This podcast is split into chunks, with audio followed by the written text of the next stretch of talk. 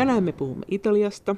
Tietysti ensin siitä, mitä nyt tapahtuu, kun Italian hallitus kaatui. Sen jälkeen, kun tilanne ajautui kriisiin, kun nosteessa oleva Italian oikeistolaisen leikapuolueen johtaja ja sisäministeri ja varapääministeri Matteo Salvini ilmoitti vetävänsä puolueensa pois hallituksesta. Eli nyt, nyt tulossa saattaa olla uudet vaalit, tai sitten ei, vaan voi olla, että uusi hallitus muodostetaan vielä ilman uusia vaaleja. Tämä haastattelu tehtiin viime maanantaina ja ilmoitus hallituksen kaatumisesta tuli tiistaina, mutta nyt silti puhumme jonkun verran Salviinista ja nykytilanteesta, mutta myös siitä, mitä Italia EUlta haluaa ja miten se haluaisi ratkaista taloustilannettaan ja miten EU tähän asiaan liittyy ja miksi Italia on niin usein riidoissa Ranskan kanssa, mutta ei niinkään Saksan kanssa, ja mikä on Italian oikeusvaltiotilanne mutta aluksi keskustelemme siitä, miksi Salvini halusi kaataa hallituksen. Tietokirjailija Anton Monti. Kyllä, todennäköisesti Salvini on tehnyt eh, hänen arvionsa niin sen perusteella, että mikä on galluppikannatus ja tietysti myöskin, että mikä hänen suosio yleensä Italiassa on, joka näyttää olevan huikea. Ainoa asia, mitä hän ei ole huomioinut, on se, että Italian parlamentissa tällä hetkellä on olemassa vaihtoehtoinen enemmistö. Eli periaatteessa siellä pystyttäisiin muodostamaan toinen hallitus, jonka sitten ulkopuolella hän jäisi. No miten tämä voi olla mahdollista, että hän ei ole tätä huomioinut? Eikö tämä nyt ole ihan se, niin kuin se ensimmäinen ajatus, joka tulee siitä, kun katsoo omia kalluplukujansa, että saisinko yksinkertaisen enemmistön? No en näköjään. Siis yksinkertainen enemmistö Italiassa saavutetaan 41 prosentilla. Eli Italiassa on tämmöinen bonusjärjestelmä, jonka mukaan puolue, joka saa yli 40 prosenttia äänistä, saa 51 prosenttia edustajista. Salvinin tapaus on hyvin kiinnostava ja kyllä jos niin ihan rehellisesti pitää sanoa, niin kyllä hänellä on mennyt aika lujaa viimeisten niin viikkojen aikana. Että hyvin selkeästi on ollut nähtävissä tämmöinen niin eh, kasvava uho, kasvava niin eh, läsnäolo massojen keskuudessa, joka hurraavat hänelle. Eh, siellä on ollut hyvin paljon sellaista käyttäytymistä, joka ei oikein sovi edes Italian institutionaaliseen politiikkaan. Ja ilmeisesti hän sitten on tehnyt tämän arvion niin näiden viimeisten viikkojen perusteella. E, hänen e, puoluetoveritkin ovat kritisoineet tätä päätöstä, ovat sanoneet, että, että jos olisi halunnut lähteä niin esittämään epäluottamuslausetta, se olisi pitänyt tehdä toukokuussa, eli välittömästi eurovaalien jälkeen, eikä nyt, koska meidän pitää myöskin huomioida, että Italiassa nyt, siis nyt ollaan niin keskellä lomakautta, ja tämä kriisi alkoi oikeastaan, jos me halutaan tätä rinnastaa Suomen tilanteeseen, olisi vähän sama asia kuin Suomessa alkaisi hallituskriisi juhannusaattona. Ää, mutta saisiko hän sen 41 prosenttia? Onko siellä mahdollisuuksia? Kyllä, tietysti hän, hän pelaa nyt riskillä ja tietysti hänellä on myöskin liittolaispuolue, joka on Fratelli d'Italia, eli tämä Aa. Postfasistinen puolue, jonka kannatus tällä hetkellä on noussut ilmeisesti Berlusconin Forza Italian kannatuksen ohi. Mutta kuten sanottu, niin asia on vain hyvin yksinkertainen, eli Salvinihan ei itse päätä siitä, että pidetäänkö Italiassa vaalit ja koska ne vaalit pidetään. Ja tietysti jos me ajatellaan, että, että mikä tämä niin tosiasiallinen syy on, tietysti paitsi tämä niin henkilökohtainen kunnianhimo tai se, että haluaa niin oman puolueensa menestyvän sanotaan nyt totaalisesti, mm. niin kyllähän siellä taustalla on myöskin se, että syksyllähän Italian hallituksella on edessä todellakin vaikeita aikoja. Budjetti.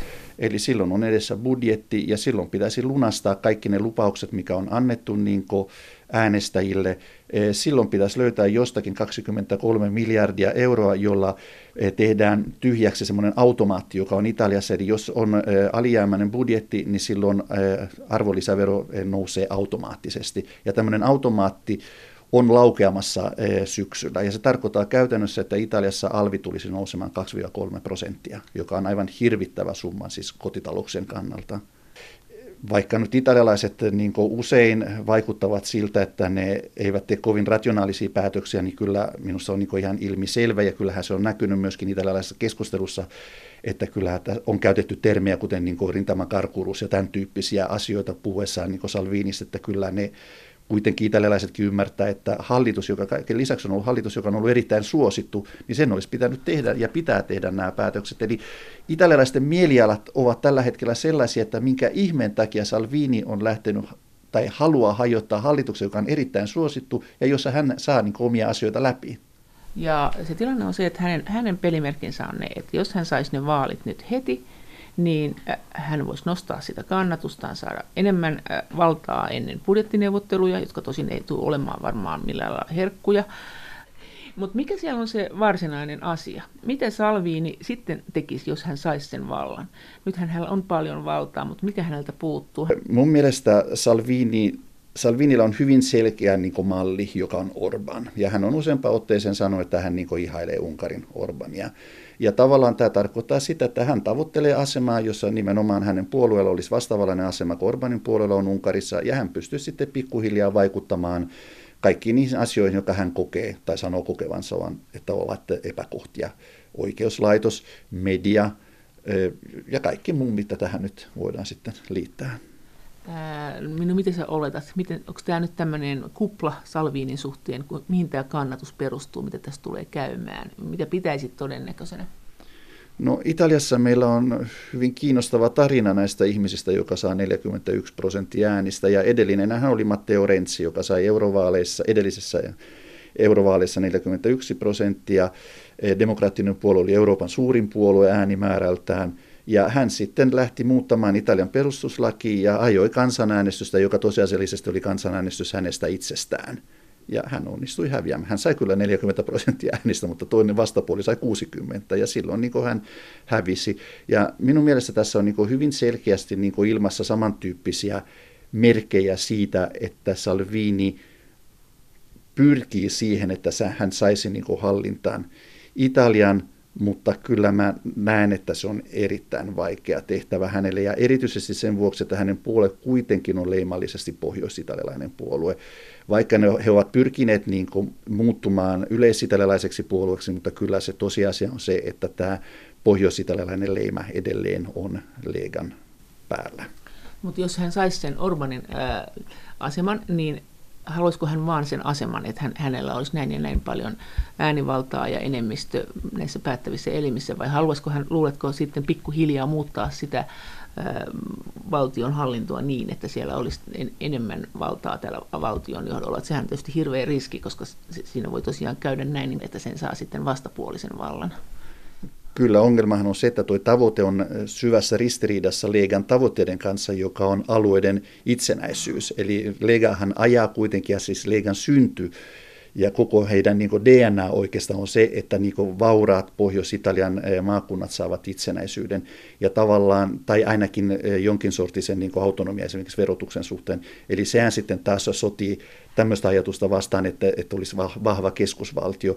Eli kyllä siinä on niin voimakkaita ristiriitoja niin oikeastaan koko Salviinin politiikassa. On hyvin paljon tämmöisiä niin ristiriitoja ja kyllähän ne tietysti jossain vaiheessa sitten niitä pitää kohdata ja sitten päättää, että mitä, mitä hän oikeasti haluaa tehdä. No, miten hänen suhteensa EU-hun sitten? Salvinin suhde EU-hun on tietysti, hän on ollut erittäin kriittinen Euroopan unionin suhteen, hän on ollut erittäin kriittinen myöskin niin euron suhteen. Eli hän niin ainakin sanallisesti kyllä niin on eurokriittinen. Hän myöskin sanoi, että hän ei halua erota Euroopan unionissa, mutta että Euroopan unionia pitää muuttaa siihen suuntaan, että kansallisvaltiot saavat itse päättää omista asioista enemmän kuin tällä hetkellä. Tämä on niin hänen poliittinen näkemys. Toinen ongelmahan tietysti, joka tulee vastaan, on se, että Pohjois-Italia, teollinen Pohjois-Italia, jossa niin Leigan kannatus on vahvimmillaan, niin on erittäin integroitunut Euroopan teollisuuden ja erityisesti Saksan teollisuuden kanssa. Eli tavallaan tilanne, jossa niin Italia ajautuisi niin isompaan konfliktiin Euroopan unionin kanssa ja Saksan kanssa, niin kyllä se on taas tilanne, joka niin esimerkiksi Leigan niin synnynsijoilla varmasti niin ihmiset eivät välttämättä oikein ymmärrä, ymmärrä, että miksi näin pitäisi mennä. Ja meidän pitää aina muistaa, että Legan alkuvaiheessahan Legahan puhui hyvin paljon siitä, että he haluavat Pohjois-Italian eroon Italiasta ja niin, että se olisi vahva tekijä Euroopan unionissa. Eli tässä on taas kerran yksi tämmöinen niin salvinilainen ristiriita. Mutta silti hän saa kannatusta. Kyllä, siis ensinnäkin meidän pitää lähteä siitä, että tällä hetkellä ainakin Italiassa, mutta ehkä jossain muuallakin politiikassa kannatussiirtymät ovat erittäin nopeita ja erittäin vahvoja. Eli se eh, esimerkiksi viiden tähden liikkeellä oli 40 prosentin, 40 prosentin kannatus 14 kuukautta sitten ja nyt heillä on 17 prosentin kannatus. Että nämä kannatusten siirtymät ovat niin, niin voimakkaita ja ne tapahtuvat niin lyhyellä ajalla, että on todellakin vaikeaa ennustaa, edes sitä, mitä kuuden kuukauden kuluttua on tilanne. Ja tämä tietysti johtuu siitä, että koko niin kuin, politiikan syvin olemus on oikeastaan aika rajusti muuttunut Italiassa. Mä oon itse puhunut siitä, että, että esimerkiksi niin sosiaalisen median rooli on todellakin merkittävä. Ja eh, Salvinilla esimerkiksi on tämmöisiä niin järjestelmiä, joilla hän pystyy niin hallitsemaan näitä sosiaalista, sosiaalista mediaa ja muun muassa käyttämällä niin tekoälyä ja tämän tyyppisiä niin ratkaisuja. Myöskin toki Viiden tähden liikkeellä on oma niin kuin, eh, alusta, jonka kautta se operoi. Eli periaatteessa tällä hetkellä näyttää välillä siltä, että Italian niin politiikan e, tärkeimmät kilpailut käydään niin sosiaalisen median areenalla, eikä oikeastaan niin parlamentissa eikä missään muualla. Mutta sitten tullaan siihen tosiasiaan, että kuitenkin edelleen asioita päätetään parlamentissa eikä Twitterissä tai Facebookissa. Mutta mitä eri Italian puolueet EUlta oikeastaan haluavat? Tietokirjailija Anton Monti tällä hetkellä oikeastaan jokainen italialainen puolue eh, vaatii sääntöjen muuttamista, koska nämä säännöt, jotka tällä hetkellä ovat, niin ne kyllä valitettavasti rankaisevat italialaisia asioista, johon niin nykyisillä italialaisilla ei ole hirveästi syytä. Eli jos me ajatellaan Italian valtion velkaa, koska siitähän me nyt puhutaan, niin sehän kerääntyi vuonna 1981 vuonna 90. Se oli ennen Berlusconin aikakautta. Eli se kerääntyi silloin, kun Italiassa oli päättymässä poliittisen väkivallan vuodet ja Italiassa piti rakentaa yhteiskuntarauha ja piti viedä tietysti myöskin Italian niin eteenpäin tavallaan teollisesta yhteiskunnasta jälkiteolliseen yhteiskuntaan. Ja se velka niin kasaantui niin ihan hyvin niin lineaarisesti kymmenen vuoden aikana, 81-90. Sen jälkeen Italia on maksanut eh, korot tästä hirmuisesta velasta. Ja tällä hetkellä ne pelkästään korot ovat 3 prosenttia bruttokansantuotosta, joka tarkoittaa sitä, että voidakseen maksaa korkoja Italian talous pitäisi kasvaa 3 prosenttia vuodessa, mikä on asia, joka on täysin niin kuin mahdoton. Mutta sehän maksaa sitä sisäänpäin, kun ne, ne on ne velat sinne Italian sisälle, että kyllähän ne tavallaan jää pörräämään sinne kansantalouteen. Kyllä, siis velkahan on tietysti niin pääosin on kotimaista, kotimaista velkaa, ja sehän tietysti kertoo taas toisesta ongelmasta, eli se toinen ongelma on se, että Italiassa oikeastaan mun mielestä yksi suurin ongelma, mikä Italiassa on, on tai suurin ongelma, mikä Italiassa on, on yksityistalouksien säästämisaste, joka on hirmu kova. Eli yksityistaloudet säästää noin 20-25 prosenttia tuloista säästetään. E, Italiassa kotitalouksien e, vauraus tällä hetkellä on 4400 miljardia euroa ilman kiinteistöä, ilman asuntoja. Ja se summa on niin melkein kaksikertaisen, mikä on niin Italian valtion velka. Ja tämä raha, joka Italiassa on säästetty, niin se on tosiaan niin osa sitä on niin kiinteistössä, mutta se ei ole näissä laskuissa mukaan. Valtaosa on valtion obligaatiossa, se on käteisenä rahana, sitä ei sijoiteta yritystoimintaa, sitä ei sijoiteta pörssiin, sitä ei sijoiteta tavallaan tämmöiseen niin tuottavaan toimintaan. Eli se on niin sukan varressa kotona? Kyllä, ja se on se valtava ongelma, että sitä rahaa ei saada liikkeelle, ja aina kun on puhuttu siitä, että pitäisi saada pääomavero, tai omais, omaisuusvero, tai että pitäisi saada kiinteistövero, niin italialaiset vastustavat niitä, koska jokainen italialainen joutuisi silloin maksamaan. Ja tämä on ollut yksi hyvinkin keskeinen asia Italiassa, että kun näitä toimenpiteitä ei voida tehdä, koska nämä ihmiset äänestävät, silloin talous pysähtyy, koska yksinkertaisesti raha ei lähde kiertoon. Ja kun sitä rahaa on, ihmisillä on turvapuskureita, kaikki ovat niin tavallaan tyytyväisiä, mutta mitään ei tapahdu. Mutta silloin tämä arvonlisävero on tietysti nopea tapa. Tietenkin siellähän on puhuttu tasaverosta, mutta miten tämä progressio sitten, että pystyy, pystyykö siihen vaikuttamaan. Tietenkin jos ne ei, ei ole sinänsä tuloina, kun ne on käteisinä, ne ei ole edes pääomatuloina ne rahat, niin onko se sitten kuitenkin ainoa tapa se progressiota nostaa? No Italiassahan tietysti verokantahan on valtavan suuri, että se on, Italian niin verotusaste on korkeampi kuin mm-hmm. Suomen. E, ja käytännössä, niin kun Salvini esimerkiksi on puhunut hyvin paljon tästä tasaverosta, itse asiassa edelleen puhuu tasaverosta, niin siinä on jäänyt ihan pieni niin sivuseikka huomaamatta, joka on se, että Italian perustuslaki on, on kirjattu lause, jonka mukaan verotuksen on oltava progressiivinen. Eli tavallaan e, tasavero ei ihan noin vaan tehdä, vaan silloin pitäisi lähteä muuttamaan perustuslaki. Ja tosiasiallisestihan nyt viime aikoina on puhuttu, tämä on taas tätä Italian politiikkaa, progressiivisesta tasaverosta, jonka, joka käytännössä tarkoittaa sitä, että tehtäisiin kaksi tai kolme niin kuin, veroryhmää, missä niin kuin, sitten on kiinteä vero. Mutta tämähän nyt taas kerran kertoo siitä, että kyllähän tämä niin kuin, melkoinen sirkus on, kun lähdetään puhumaan, ehdottamaan verotusjärjestelmää, joka on perustuslain vastainen, ja sitten kun sen asia huomataan jälkeenpäin, niin lähdetään puhumaan sitten tämmöisestä kummallisuuksista kuin, niin kuin progressiivinen tasavero.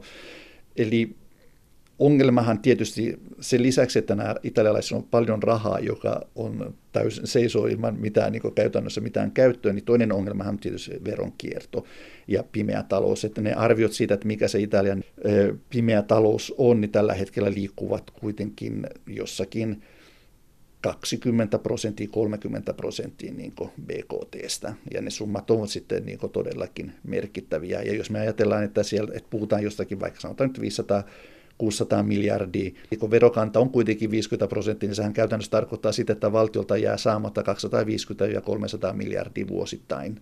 No se tietenkin heidän kannaltaan edes se hyöty, niin kuin jos ajattelee sitä näin rahatalouden kannalta, niin nämä EU-maksatukset on sitten pienempiä, kun se tavallaan se virallinen luku on paljon pienempi kuin mitä se oikea luku olisi, jos tämä harmaa talous olisi mukana. Tosiasiallisesti myöskin harmaa talous on huomioitu joissakin laskelmissa, eli siis esimerkiksi mun mielestä koko Euroopan unionin tasolla jotkut tietyt rikolliset tai laittomat toimet huomioidaan jo nyt niin BKTssä. BKTssä kyllä.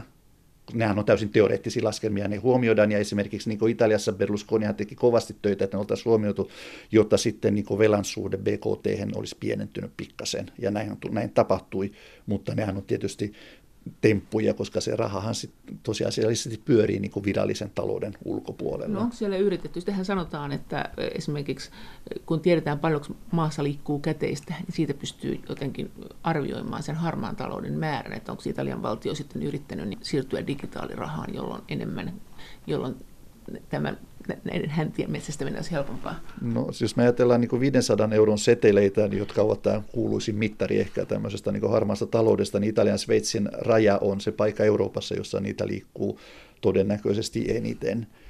E, tämä kertoo tietysti aika paljon siitä, siitä rajasta ja siitä, että, että sitä rahaa kuitenkin Kyllä. sitten menee tietysti Italiasta poispäin. E, yksi toinen niin tämmöinen e, pyhä asia, joka on ollut Italian politiikassa, on ollut se, että käteisrahan käytölle ei haluta asettaa rajoja. Eli on usein sanottu, että Euroopan unionissa on hyvin tarkkoja määräyksiä siitä, että, että minkälaisia, minkälaisia määriä niin saa käyttää käteistä rahaa. Niin Italiassa niin poliitikot ovat aina vastustaneet näiden rajojen, rajojen asettamista.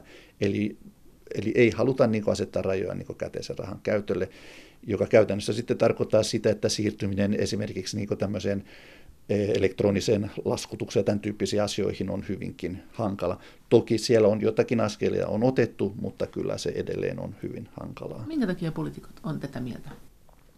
No Italiassahan on Italiassa niin tavallaan vähittäiskaupalla on hirveän iso rooli, ja vähittäiskauppa on rakenteelta vähän poikkeaa niin muista Euroopan maista, eli tarkoittaa sitä, että siellä on hyvinkin paljon pieniä itsenäisiä kauppiaita, jotka eivät kuulu niin mihinkään mm. suureen ketjuun.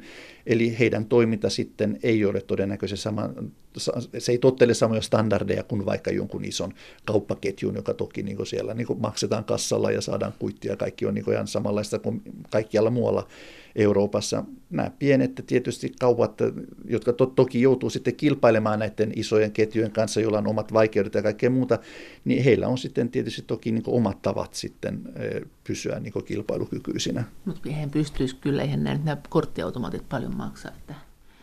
Joo, mutta korttiautomaatit sitten näkyvät kirjanpidossa. Yksi iso ongelma Italialle on tietenkin koko ajan välimeri. Tietokirjailija Anton Monti se on valtava ongelma sen takia, että Libya, joka on ollut niin entinen Italian siirtomaa, sitä ei kannata unohtaa, niin on ollut maa, josta Italia on ostanut todellakin paljon öljyä ja erityisesti maakaasua.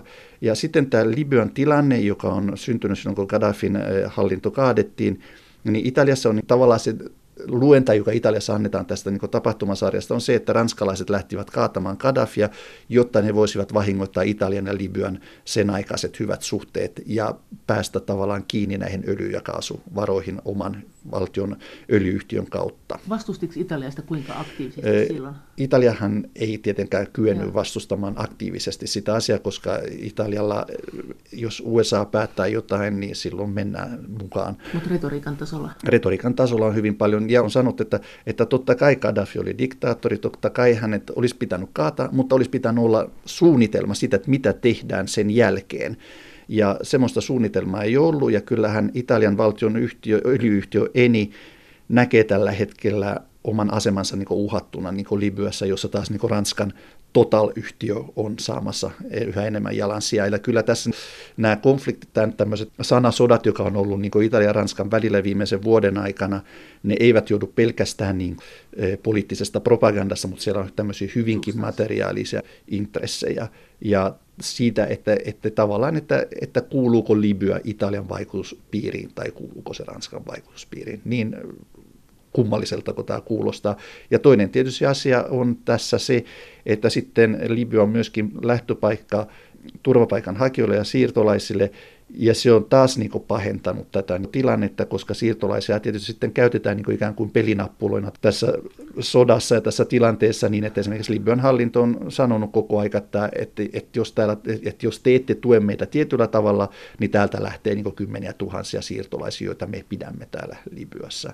Eli tämä tilanne on hyvinkin solmussa ja yksi asia, mistä oikeastaan niin tätä nykyistä hallitusta on syytetty, on ollut nimenomaan se, että se ei ole kyennyt niin hoitamaan tuota Libyan kriisiä semmoisella tavalla, joka olisi ollut toimiva ja hyvä. Ja kuten sanottu, Libyan rannikko on Italiaa vastapäätä ja, ja se on niin tavallaan raja.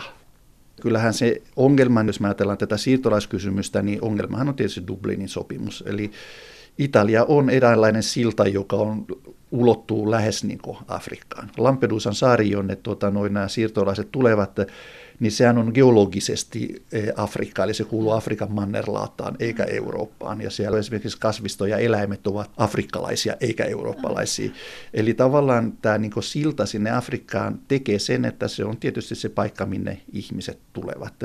Ja sitten tietysti voidaan tukkia aina välillä näitä reittejä ja sitten tulee uusia reittejä. Mutta tämä on ollut niin oikeastaan jo vuosikymmeniä se pääreitti, jota kautta on tullut ihmisiä tullut Italiaan ja Italiahan on tietysti allekirjoittanut Dublinin sopimuksen, mutta se, että onko Italia noudattanut Dublinin sopimusta, niin sitä on todellakin vaikea arvioida. Mun henkilökohtainen arvio on se, että kyllä siellä on tavallaan otettu siirtolaisia vastaan ja sitten niin kohteliasti annettu heille mahdollisuus poistua muihin Euroopan maihin, koska tosiasiallisesti kukaan hän, tai hyvin harvat haluavat jäädä edes Italiaan, että kyllä ne siirtolaiset, jotka rantautuvat Italiaan, haluavat Ranskaan, haluavat Iso-Britannian, haluavat Benelux-maihin, haluavat Ruotsiin, Saksaan, oikeastaan kukaan varmasti ei Italiaan halua.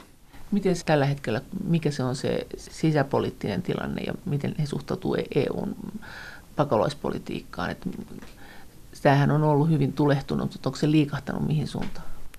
Kyllä, minusta se on liikahtanut siihen suuntaan, että on ymmärretty, että tämä Dublinin säännökset eivät oikein toimi ja tavallaan, että jotain niin kuin, muutoksia siihen pitää niin kuin, saada niin, että sitten nämä turvapaikanhakijat jaetaan eri maiden välillä jollakin tavalla. Ja tässä on esimerkiksi hyvin kiinnostava asia, että se poliitikko, joka Italiassa on puhunut eniten tästä taakanjaosta, on nimenomaan Salvini, mihin suuntaan sä nyt luulet, että se menee? Sehän, eikö se nyt kuitenkin ole näin, että kyllä Salvini on nyt kerta kaikkiaan tukkimassa rajoja? Salvini puhuu siitä, että hän on tukkinut niin näitä reittejä ja sehän ei pidä paikkansa. Tässä on käyty nyt pitkiä vääntöjä siitä, että tiettyjen niin kansalaisjärjestöjen laivat on pysäytetty, niiden pääsy maihin on estetty. Samanaikaisesti tulee kymmeniä pienempiä aluksia jatkuvasti Italiaan ja niistä hän ei puhuta. Toissa päivänä, kun on pari 300 ihmistä jollakin kansallisjärjestön laivalla yrittää päästä Italiaan ja ne on ollut merellä 10-20 päivää, niin suoraan Lampedusan satamaa tuli pieni alus, jossa oli 57 ihmistä ja sitten kukaan ei ollut heitä pysäyttänyt, niin kukaan, ne, vaan ne, nämä ihmiset rantautuivat ja sitten menivät ilmoittautua turvapaikanhakijoiksi. Ja tämmöisiä pieniä eh, maihin nousuja on jatkuvasti ja Lampedusan pormestari, joka on oikeistolainen, on sanonut, että tämä on niin ihan pelkää propagandaa näiden kansalaisjärjestöjen laivojen pysäyttäminen, koska tänne tulee jatkuvasti ihmisiä niin omilla, omilla veneillä, omilla purjeveneillä, kumiveneillä ja ties millä. Eli tavallaan tämä show on ollut näinen mediashow. Ja tosiasia on kuitenkin se, että siirtolaisia tulee edelleen Italian ja he lähtevät pois Italiasta. Salvini ei ole kyennyt palauttamaan ketään pois Italiassa. Hänellä oli suuri lupaus ennen vaaleja, että hän tulee palauttamaan 600 000 laitonta siirtolaista pois Italiasta. Sitten sisäasiaministeriö, hän on sisäasiaministeri, niin hänen ministeriö ilmoitti, että, että tämä projekti on kyllä hieman hankala, että siinä menee noin 80 vuotta, jos me halutaan palauttaa nämä ihmiset pois Italiasta. Ja sitten yhtäkkiäkin Salvini ilmoitti, että Italiassa ei ole kuin 80 000 laitonta siirtolaista, koska ne muut ovatkin kuitenkin lähteneet pois Italiasta. Eli tavallaan sitten tämä palautusasia ei ole enää ollut niin merkittävä, koska ei ole, ei ole alkaan palauttamassa 600 000 ihmistä, vaan ainoastaan 80 000. Tosiasiallisesti Italia on palauttanut lähtömaihin vähemmän ihmisiä tämän hallituksen aikana kuin edellisen hallituksen aikana, mm. siis jos tarkastellaan vuositasolla. Mutta Salvinin lega on kuitenkin siirtolaiskriittisin puolue. Joo, tässä meidän on myöskin oltava niin aika tarkkoja. Eli Salvinin äh, ei voi olla siirtolaiskriittinen, koska Pohjois-Italian yritykset toimivat aika lailla siltä varalta, että siellä on työvoimaa, joka tulee niin Albaniasta, työvoimaa, joka tulee Romaniasta, työvoimaa, joka tulee Afrikan maista. Ja erityisesti niin kuin esimerkiksi jos me ajatellaan Italian maataloutta, niin Italian maataloudessa valtaosa työntekijöistä tulee muualta kuin Italiasta. Ja yrittäjät tietävät tämän asian erittäin hyvin. Ja Salvinihan on ollut hyvin tarkka näissä puheissa. Hän ei ole koskaan puhunut siitä, että hän karkottaa siirtolaisia tai hän haluaa estää siirtolaisten tuloa. Hän on aina puhunut laittomasti Italiassa oleskelevista ihmisistä. Ja tavallaan on luonut tämmöisen vihollisen, eh, joka, jonka niin määrää, kuten sanottu, me emme tiedä, minkä verran näitä ihmisiä on. Ei oikeastaan tiedetä, että mitä heille voi edes tehdä, koska Italialla ei ole kahdenkeskeisiä palautussopimuksia. Eli tämä koko niin tilanne on hyvin ristiriitainen. Nopeita ratkaisuja ei varmasti tälle tilanteelle ole niin tavallaan Salvini tarvitsee koko aika, niin kuin, että tätä konfliktia käydään, mutta oikeastaan tälle konfliktille ei ole nähtävissä nopeita ratkaisuja. Miten muut puolueet? Kyllähän muut puolueet ovat niin olleet hyvinkin reaktiivisia tähän niin Salvinin politiikan. Esimerkiksi demokraattinen puolue, joka oli edellinen hallituspuolue ja puolue, jolla oli Marko Minniti, sisäasian ministeri, on sanonut, että he ovat ne, jotka ovat tukkineet nämä niin reitit, eikä Salvini. Eli Minnitin viimeisen vuoden aikana tuli vähemmän siirtolaisia kuin nyt Salvinin aikana, että kyllä me demokraatit ollaan hoidettu tätä asiaa paremmin kuin sinä Salvini. Ja tässä näkyy tavallaan se reaktiivisuus, että ei sanota, että me halutaan erilaista siirtolaispolitiikkaa, vaan sanotaan, että me hoidettiin tätä paremmin kuin sinä. Eh, viiden tähden liike, joka on aikaisemmin ollut, jos ei nyt siirtolaismyönteinen, mutta puolue, joka on suhtautunut suhteellisen neutraalisti tähän kysymykseen, niin sehän tietysti meni myöskin niin Salviinin kelkkaan tämän 14 kuukauden aikana ja on sitten tukenut tavallaan Salviinin päätöksiä. Sitä, että onko se tehty tavallaan sen takia, että on haluttu kunnioittaa omaa hallituskumppania, tai onko ne tehty sen takia, että on uskottu, että kannatus lisääntyy tukemalla Salvini, sitä on vaikea sanoa. Tosiasiallisesti heidän kannatushan on puolittunut, joka kertoo tietysti siitä, että hekin ovat olleet niin altavastaajia niin Salvinin suhteen. Mutta jos Salvini ei ole onnistunut tässä tavoitteessaan, niin mitä hän sitten ei ole onnistunut tekemään, jos se on aikaisemmin onnistunut? Mikä, mikä se on se, mitä hän on tehnyt toisin? No hän ei oikeastaan ole tehnyt niin kuin toisin mitään muuta kuin se, että on estänyt näiden kansalaisjärjestöjen laivojen pääsyä Italiaan. Se on ollut tavallaan osa tämmöistä lainausmerkeissä sotaa tavallaan tämmöistä, miten sitä voisi määritellä, tämmöisiä niin suvaitsevaisia ihmisiä vastaan. Eli hänen vihollisensa tuossa oikeastaan ei ole, eivät ole edes niin nämä siirtolaiset, koska hän puhuu koko aika, että nämä turvapaikanhakijat ovat pelinappuloita näiden niin kansalaisjärjestöjen käsissä. Eli siinä on käyty konfliktia tavallaan kansalaisjärjestöjen kanssa ja mitä sitten käytännössä on tehty siirtolaisille niin, tai siirtolaisen suhteen, niin ei se oikeastaan niin se tilanne on mitenkään oleellisesti muuttunut siitä niin demokraattisen puolueen viimeisestä hallitusvuodesta. No paljonko Italiassa on niin sanottuja suvaitsevaisia? Ketä he äänestävät? italialaisten niin mielialat ovat muuttu, muuttuvat ja ovat muuttuneet todellakin nopeasti. Siis Italiahan oli niin hyvin tämmöinen maa, jossa ei ollut oikeastaan vielä niin joitakin vuosia sitten, ei ole koskaan niin esiintynyt tämmöisiä ongelmia, jotka nyt menee tämmöisen ison otsikon alla kuin rasismi. Semmoisia ongelmia Italiassa ei ollut. Italialaiset ovat tietysti aina suhtautuneet hyvinkin pragmaattisesti siirtolaisuuteen sen takia, että kuten sanottu aikaisemmin, niin Italiasta on muuttanut miljoonia ihmisiä pois. Siis aikoinaan Italiasta muutti 19 ja 20 miljoonaa ihmistä pois. Eli siirtolaisuus on jotain, mitä italialaiset tietävät oikein hyvin. Italialaiset tietävät myöskin se, että miten heitä leimattiin USAssa, Ranskassa, Belgiassa. Eli tavallaan, että, että nämä siirtolaiset ovat rikollisia. Tämä sama tarina, joka sitten aina niin kuin, vuosikymmenestä toiseen niin kuin aina, aina toistuu. Eli italialaiset ovat niin kuin olleet sillä tavalla hyvinkin, suhtautuneet hyvinkin pragmaattisesti tuohon asiaan. jossain vaiheessa on tullut tämä uusi tilanne. Ja sehän tuli niin kuin aika nopeasti. Se niin kuin tapahtui ihan niin kuin muutaman vuoden aikana tämmöinen muutos, jossa niin kuin viholliseksi tulivat perinteiset poliittiset puolueet, e, kuten sanottu aikaisemmin, kaikki intellektuellit ja niin poispäin, ja sitten tietysti laittomat siirtolaiset. Eli se diskurssihan aina menee niin, että kyllähän me tietysti hyväksytään se, että jos joku tulee tänne ja tekee rehellistä työtä, mutta me emme voi hyväksyä, että tänne tulee niin ihmisiä, joka tekee rikoksia. Mutta mikä puolue siellä on se, joka tota, on kuitenkin suvaitsevaisin? No kyllähän totta kai se jako menee niin kuin varmasti hyvin pitkälle niin kuin vasemmiston ja oikeiston välillä, eli kyllähän demokraattinen puolue vaikkakin on sulkenut rajoja silloin aikoinaan, niin kuitenkin niin kuin he puhuvat niin kuin enemmän oikeastaan niin kuin integraation puolesta. Että kyllä se niin kuin integraatio on se, niin kuin se avainsana eh, siinä niin kuin keskustelussa vasemmalla. Sitten toki niin kuin hyvin yllättäviä tahoja, jotka niin kuin ovat siirtolaisuuden puolesta ovat tietysti yrittäjäjärjestöt, koska he tietenkin tarvitsevat työvoimaa ja se on yksi hyvinkin kiinnostava aspekti ja tavallaan semmoinen, missä niin on syntynyt myöskin kummallisia niin liittolaisuussuhteita niin vaikka niin vasemmistolaisten ja yrittäjien välillä. Niin vähän samalla lailla kuin Suomessa kuitenkin. No kyllähän tämä on varmasti niin yleiseurooppalainen tilanne.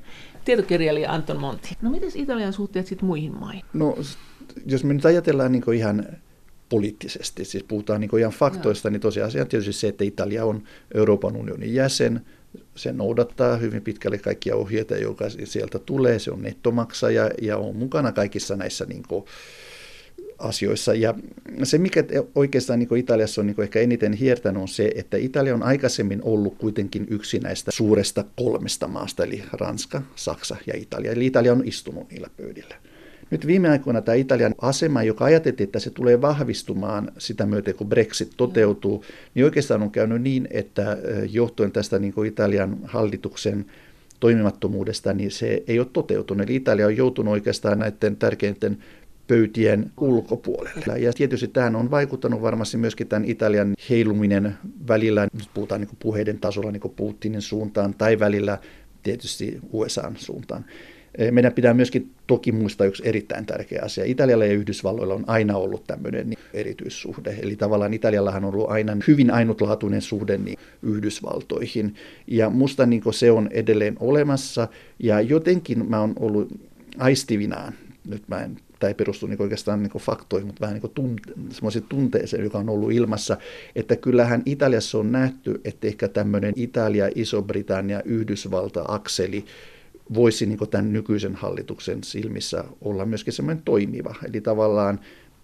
Kapinaosasto. Mm, joo, tai tämmöinen osasto, jolla on hyvin samankaltaisia kuitenkin poliittisia johtajia ainakin, tai tämmöisiä johtohahmoja, ja joilla, kuten sanottiin, Italia ja Yhdysvalloilla kuitenkin on ollut hyvin pitkä, vuosikymmeniä pitkä hyvä suhde, niin sehän tietysti tekee, että ja sen, että siellä on aina tämä toinen mahdollisuus. Mutta tosiasia on kuitenkin se, että Italia on joutunut niin kuin Euroopan unionissa todennäköisesti ihan oman toiminnan seurauksena on joutunut niin kuin reunamille ja se tietysti ei ole mikään hirveän hyvä asia Italialle. Tarkoitatko tästä taloutta vai? Mä luulen, että siinä on useita tekijöitä. Italialaisethan olivat kansa, joka ainakin tutkimuksen mukaan niin vastustaa kaikista eniten Euroopan unionia. Eli Italiassa eh, pidetään Euroopan unionissa vähemmän kuin Kreikassa ja vähemmän kuin Isossa Britanniassa. Eli tämä on niin kertoo siitä, että mihinkä suuntaan on menty. Ja italialaiset ovat syyttäneet Euroopan unionia siitä, että Italian talous ei ole kasvanut. Saksaa lähinnä. Saksaa, mutta myöskin Ranskaa. Että on Joo. katsottu, että, myöskin, että, että on välillä on ajateltu, että Ranska voisi olla tämmöinen hyvä liittolainen, mutta tämä asetelma on taas niin kuin Macronin aikoina sitten muuttunut taas sellaiseksi, että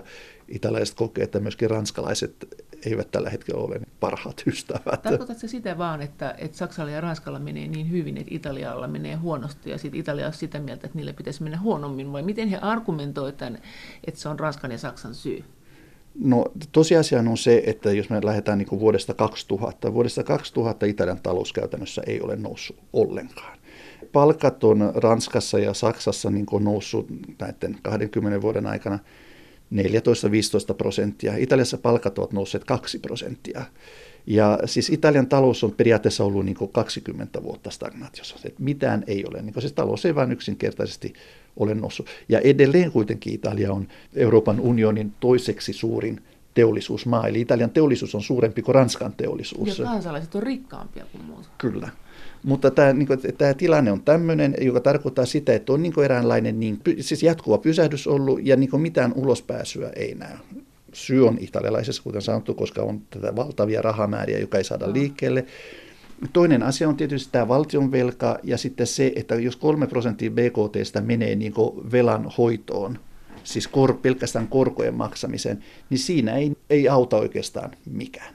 Toinen asia on se, että, että sanotaan italialaisille, että teidän pitäisi saada valtion talous kuntoon. No Italian, Italian valtion ainoa valtio, jolla jos me nyt ei huomioida tätä korkomenoja, se on ainoa valtio Euroopassa, joka on 20 vuotta ollut niin ylijäämäinen, Italian valtion talous. Ja se on 20 vuotta ollut Euroopan paras, pois lukien yksi vuosi, kun joku toinen maalla oli parempi niin kuin tämä ylijäämä.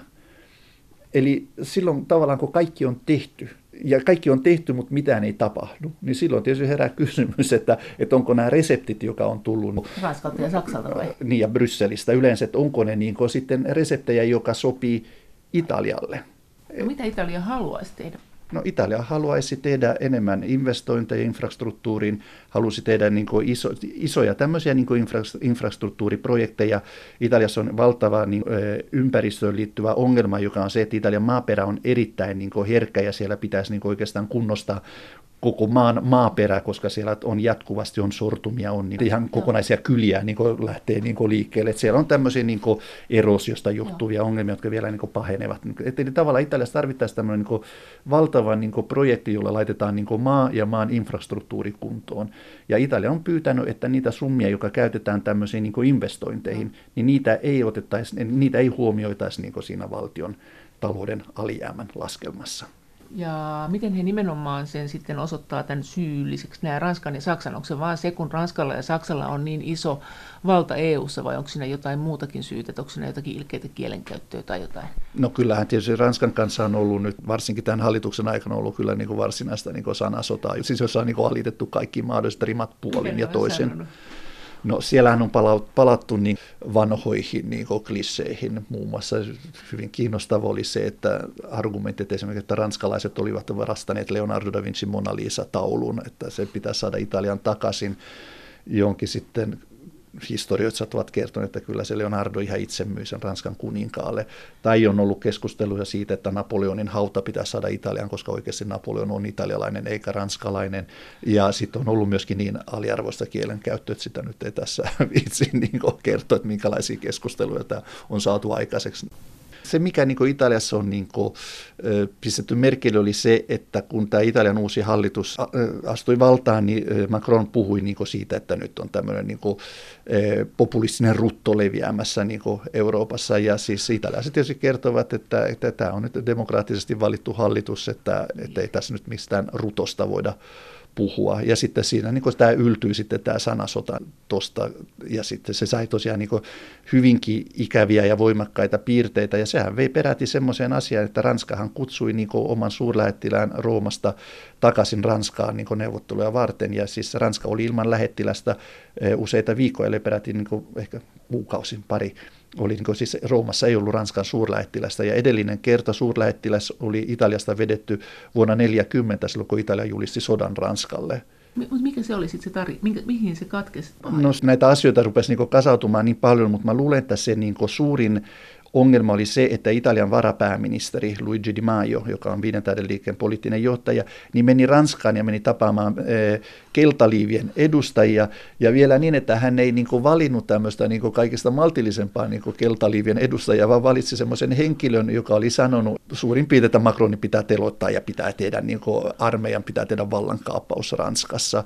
Ja sitä ei varmasti niin kuin Ranskassa katsottu niin kuin, hyvillä. Että... Se kuitenkin laukesi se tilanne, että suurlähettiläs palautettiin sitten Kyllä, koska meidän pitää aina muistaa tietysti, että politiikka Italiassa on hyvin usein tämmöinen show, missä on niin tietyt henkilöt, jotka puhuvat, haukkuvat, käyttävät karkeita kielen, kieltä, mutta sitten on kuitenkin myöskin Italian hallituksessa henkilöitä, jotka sitten edustavat tämmöistä niin institutionaalista jatkuvuutta ja ratkaisevat sitten tämmöisiä ongelmia. Tämmöiset henkilöt ovat pääministeri, ulkoministeri, valtiovarainministeri, jotka kaikki ovat semmoisia henkilöitä, joilla on hyvin hyvät niin keskusteluyhteydet Ranskaan, Saksaan joka suuntaan ja ymmärtävät myöskin, että mikä on tavallaan tämmöinen sopiva kielenkäyttö instituutioissa ja aina pitää muistaa, että hyvin usein tämmöiset kovat puheet, esimerkiksi Ranskaa vastaan, EUta vastaan tai Saksaa vastaan, ne on enemmän tarkoitettu kotiyleisölle kuin niille, jotka ovat näiden puheiden kohde. Tietokirjailija Anton Monti. Miten Saksa ja Italia?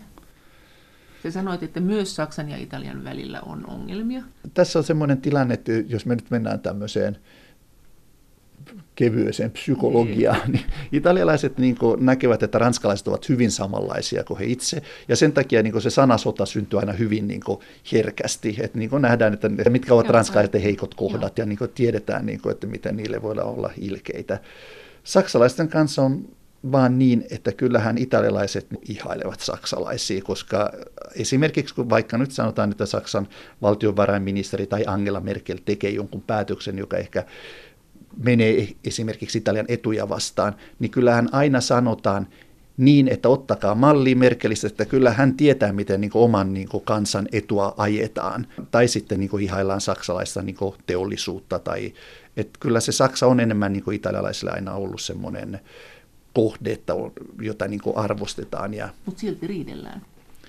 Mun mielestä ne riidat ei kuitenkaan Saksan kanssa ole koskaan ollut niin, niin selviä kuin tavallaan niin kuin ranskalaisten kanssa. Ja kyllähän niin saksalainen ja italialainen teollisuus ovat niin integroituneet, että sitä harvat niin ymmärtää. Että esimerkiksi jos me otetaan vaikka Volkswagen-merkkinen auto ja nostetaan se konepelti, niin kyllä sieltä sisältä löytyy niin paljon italialaisia komponentteja, että voidaan niin tosiasiallisesti sanoa, että maiden taloudet ovat todellakin niin syvästikin integroituneet. Mutta ainakin Italia on syyttänyt Saksaa siitä Saksan ylijäämästä, että se estää Italia kasvamasta, mutta sitten toisaalta jos sä sanot näin, Saksassa on noussut huomattavasti palkat enemmän kuin Italiassa, niin kyllähän tuostakin kritiikistä sitten vähän menee pohja pois.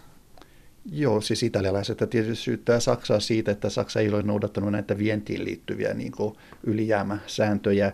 Mutta tavallaan kyllähän niin kuin italialaisilla olisi paljon opittavaa siitä, että mitä Saksa on tehnyt oikein jo 90-luvulta. Ja semmoisia asioita, mikä Italiankin olisi pitänyt tehdä, mutta ei ole tehnyt. Ja kyllä mä niin kuin, olen sitä mieltä, että Italiassa kyllä niin kuin tiedostetaan tätä, että se, niin kuin se suhde niin kuin saksalaisiin on vähän erilainen kuin muihin. Että niin kuin ymmärretään, että Saksa on tehnyt tietoja asioita oikein ja tietysti sitten ollaan hieman ehkä katkeria siitä, että miksi me ei olla tehty niitä samoja asioita. Mutta sanot kuitenkin, että ne syyttää Saksaa ja Ranskaa omasta köyhyydestään, että mitä Saksan ja Ranskan olisi heidän mielestään pitänyt tehdä. No olisi pitänyt vaikuttaa Euroopan komission Aha. siten, että Italialla olisi ollut niin vapaammat kädet niin näistä investoinneissa. Ja se velka sinänsä ei ole niin ongelma, toki sen ongelman ne korot, mutta ongelma on se, että sitä velkaa pitää uusia joka tarkoittaa sitä, että Italiahan pistää jatkuvasti miljardeja ja miljardeja niin valtion obligaatiota markkinoille ja jonkun pitää ne ostaa. Ja silloin, niin silloin tavallaan ei voida lähteä niin rikkomaan yhteisesti sovittuja sääntöjä, koska ongelma ei ole se, että Brysselistä tulee troika tai että jotain tämmöistä tapahtuu, vaan ongelma on se, että jos markkinat eivät enää osta Italian valtion velkaa, niin se on sitten se iso ongelma. Ja tavallaan sen takia Italian on, Italia on niin ikään kuin tämän velkansa vanki, että sen on pakko niin noudattaa näitä sääntöjä. Se haluaisi muuttaa niitä sääntöjä, mutta se ei voi yksipuolisesti muuttaa niitä. No luuletko, että me tullaan näkemään Italian joko euroero tai EU-sta ero? Että se EU-sta erohan nyt jotenkin tuntuu hyvin epätodelliselta, mutta kun sä nyt sanoit, että ne kannattaa EU-ta tällä hetkellä vähemmän kuin britit, niin se on aika hurjaa jo. Joo, mutta kuten sanottu, nämä mielipiteethän muuttuvat todellakin nopeasti. No. Eli Eli mä oon niin sitä mieltä, että todennäköisesti, kun esimerkiksi Italialla nyt on edessä tämä vaikea budjetti, niin kyllä mä luulen, että sieltä sitten tullaan niin pyytämään jollakin tavalla Brysseliin apuun. Ja mä luulen, että Brysseli tulee vastaamaan niin myönteisesti siihen avun pyyntöön sen takia, että Siis niiden budjettiraamien suhteen. Kyllä, joo, joo. kyllä. Siis ei, että pyydetään rahaa joo, Brysselistä, vaan että pyydetään joustoja sen takia, että vihoviimeinen asia, mitä Euroopan unioni tällä hetkellä toivoo, on se, että Italiassa että syntyisi jonkinnäköinen konfliktitilanne Italian kanssa. Ja jotenkin tämä hallituskriisi ja kaikki nämä ajoitukset mun mielestä puhuvat sen puolesta, että Italian Italiassa tulee olemaan sellaisia henkilöitä, joilla on niin tuntevat vahvasti instituutioiden sääntöjä, edustavat tietyn tyyppistä niin kuin valtion pysyvyyttä ja jatkuvuutta, ja he tulevat sitten neuvottelemaan nämä asiat Brysselin kanssa. Ja Brysseli tulee varmasti sitten olemaan hyvinkin tyytyväinen, että tämmöisiä hahmoja löytyy Italiasta. Mutta miten ne sitten sanoo siitä, kun pankkiunionista sanotaan, just Saksa ja Suomikin on sitä mieltä, että ei kyllä mennä mihinkään pankkiunion tästä eteenpäin yhteisvastuisiin ennen kuin pankit on kunnossa. Ja siellähän on kivenä kengässä Italian pankit. Mitäs Italia tähän sanoo? Sanooko ne, että joo, kyllä meidän pankit on hirveän hyvässä kunnossa ja ihan voitaisiin mennä kyllä pankkiunioniin, saataisiin se yhteisvastuu vai onko se jotenkin niin kuin nolo, onko se itsekin sitä mieltä, että ei nyt ehkä kannata? No Italia sanoo hyvin yksinkertaisen asian. Sanoi, että saksalaiset pankit laitettiin kuntoon valtionavustuksella ja, ja se on niin tavallaan asia, joka nykyisin on kielletty. Eli Italia ei voi pistää niin valtionavustuksella kuntoon omat pankit. Ja italialaiset ovat katkeria siitä, että Saksa teki näin ja nyt meillä saada tehdä sitä samaa asiaa. Onko se laki siinä välissä? Kyllä. Ja myöskin toki siitä syytetään myöskin sitten e, edellisiä hallituksia, kun tietysti yleensäkin on tapana aina haukkua edellisiä hallituksia siitä, että se edellinen hallitus tai edellinen ja edellinen hallitus ei tehnyt niitä ei pelastanut niitä pankkeja tai laittanut kuntoon niitä pankkeja. Eli tämä veronmaksajien rahoja ei enää saa laittaa pankkien pönkittämiseen, niin italialaiset ei nyt tykkää tästä säännöstä, vaikka me ollaan kuviteltu, että kaikki EU-kansalaiset hurraa. Italialaiset ovat sitä mieltä, että kun kerta saksalaiset teki tämän asian, niin miksi me emme saa tehdä sitä samaa no, asiaa? ne vois vielä saada.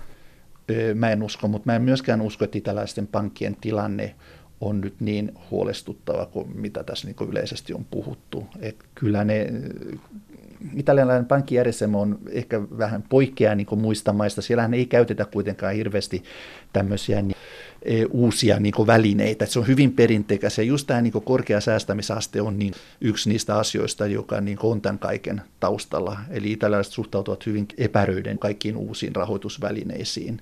Miten tämä sitten tämä Macronin politiikka, joka korostaa tämmöistä Euroopan yhteisvastuuta ja keskinäistä tukemista, niin joka on kuitenkin toisenlainen tältä perusklangiltaan kuin Saksan politiikka, niin miten Italia tässä välissä kääntyykö se automaattisesti Saksan puolelle, mutta siihen, jos sillä nyt oikein huonosti rupeisi menemään, niin kyllähän se nyt rahaa saisi sitten EU-sta, että kannattaako se näitä yhteisvastuita vai ei. No Italiahan niin yksinkertaisesti sanoo, että haluamme päättää itse tietyistä asioista. Italia ei ole pyytämässä rahaa keneltäkään.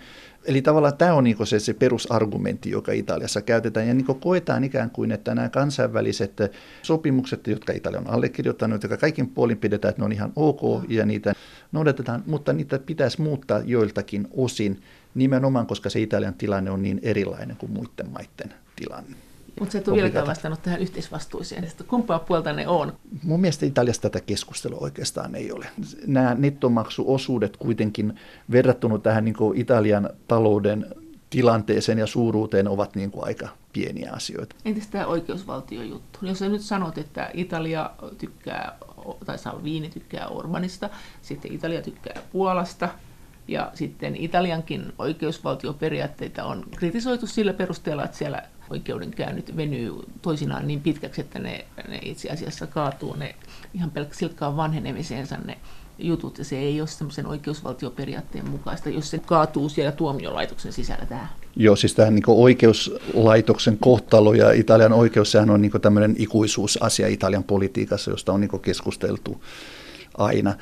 Minusta niin siis Italia ja Puola, Italia ja Unkari jos mä, eivät ole niin tällä hetkellä vertailtavissa, jos me ajatellaan niin oikeuslaitosta, koska toki, kyllähän niin Italian oikeuslaitos nyt toimii. Jos me ajatellaan niin rikosoikeus, niin sehän niin toimii Italiassa. Ja sen on pakko toimia, koska esimerkiksi Italiassa on niin vahva läsnäolo esimerkiksi mafian kaltaisilla järjestöillä, että sen vaan sen oikeuslaitoksen on vaan toimittava, jotta tiettyjä ongelmia saadaan ratkaistu. Mutta sitten niin se suurin ongelma on niin siviilioikeus. Ja siviilioikeus on se, joka Italiassa ei vaan yksinkertaisesti toimi. Ja nimenomaan sen takia, että käsittelyajat on niin hirvittävän pitkiä. jotkut tutkimukset, jotka käyvät läpi tämmöisen niin oikeuslaitoksen läpinäkyvyyttä, kertovat, että Italian siviilioikeus toimii huonommin kuin Tunisian tai Iranin siviilioikeus. Että se nyt tietysti kertoo jotain. Niin se siviilioikeus tarkoittaa tämmöisiä niin kuin riitatapauksia, ei rikoksia, vaan tämmöiset riidellään vaikka, että mistä tämä tontin raja menee tai jotain.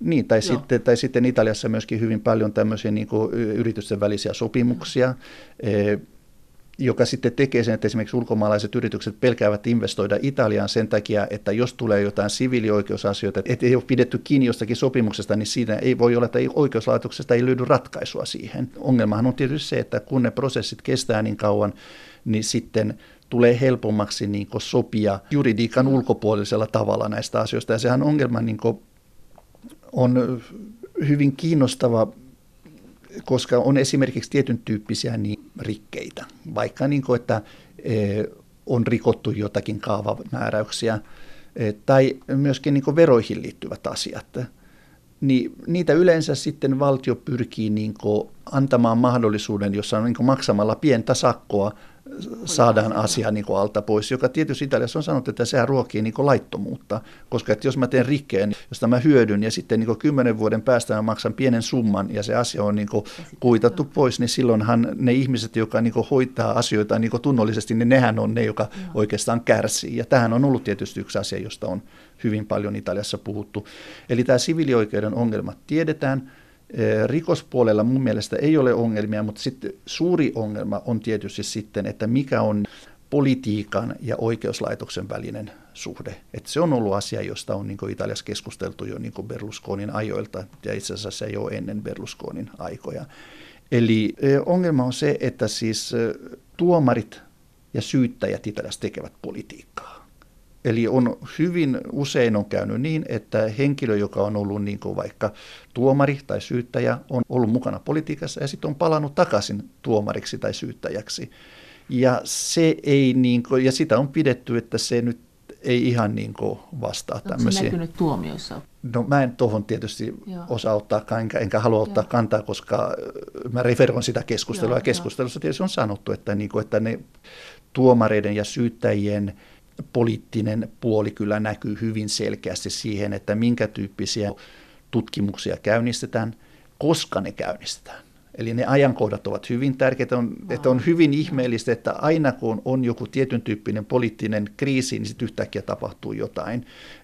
Eli tavallaan kun puhutaan oikeuslaitoksesta, niin mun mielestä niin jo pelkkä epäilys on jo huono merkki siitä, mutta kun tosiaan näistä asioista on keskusteltu tosi paljon. Ja, siis, ja jos me niin ajatellaan ihan pelkästään tämmöisen niin ehkä maailman kuuluu niin esimerkki, joka on Silvio Berlusconi, niin kyllähän hänhän tietysti on syyllistynyt rikoksia, hän on tuomittu rikoksista, mutta on myöskin totta, että se määrän tutkimuksia, mikä hänen on kohdistettu, on ollut, ollut niin, niin valtava, ja niin valtaosa niistä asioista ei ole sitten vienyt mihinkään, paitsi että tietysti on ollut, että Berlusconi on taas niin tutkimuksen kohteena. Ja toinen asia, mikä Italiassa, mistä Italiassa on todellakin paljon keskusteltu, on se, että Italiassa niin vuodetaan tosi paljon lehdille niin esitutkintamateriaalia, joka on salattua. Eli on tietyt poikkeusistuimet, joista vaan näitä, niin kuin, tai syyttäjävirastoja, joista näitä niin kuin, papereita menee lehdille jatkuvasti ulos. Ja niitä sitten tietysti käytetään, että tähän nyt on salakuunneltu se ja se poliitikko, joka on sanonut näin ja näin. Ja näitä tapauksia on niin kuin, siis viikoittain oikeastaan. Eli se ei se oikeusvaltioperiaate siellä nyt sitten ihan toimi. Mutta, mutta miten sä oletat, että mikä on heidän sitten panoksensa tähän EU-oikeusvaltiokeskusteluun? Niinpä. Tässä on niin monia asioita. Siis yksi hyvä esimerkki on se, että niin Italian tämmöinen niin eh, mafian kaltaisten järjestöjen syytä, joka on erikoistunut tutkimaan näitä järjestöjä, sanoo, että niin Euroopan unionin sisällä tai muissa maissa kuin Italiassa ei ole välineitä, joilla voisi niin tutkia järjestäytynyttä rikollisuutta samalla tavalla kuin tehdään Italiassa. Eli kun hän pyytää, niin hän laittaa virka-apupyyntöjä vaikka Saksaan tai Englantiin tai jonnekin tai Ranskaan, niin hän ei koskaan saa sitä, mitä haluaa, koska niin tavallaan niiden maiden lainsäädäntö on sellainen, että, että niillä välineillä, joka on, niin ei pystytä niin taistelemaan eh, mafian kaltaisia järjestöjä vastaan. Tämä on niin yksi esimerkki, eli siitä, että mikä se, niin se, se, se, tavallaan se, se asian ydin on, että, että jokaisessa maassa tietysti on se oma niin kuin, järjestelmä ja voi olla, että jotkut niin kuin, toimenpiteet, jotka Italiassa käytetään esimerkiksi juuri näitä yllä mainittuja niin rikollisjärjestöjä vastaan tai terrorismin aikana niin terroristeja vastaan, niin kuulostaisi jossakin toisessa maassa aivan niin pöyristyttäviltä, että oltaisiin siltä, että hetkinen, että, että miten tämä on mahdollista. Näin sanoi tietokirjailija Anton Monti. Kiitos teille viesteistä ja kiitos kommenteista. Kaikki kommentit ovat aina erittäin tervetulleita. Niitä voi lähettää edelleen sähköpostiosoitteeseen maija.elonheimo.yle.fi ja sen lisäksi me voimme keskustella ohjelman aikana ja muutenkin näistä teemoista Twitterissä.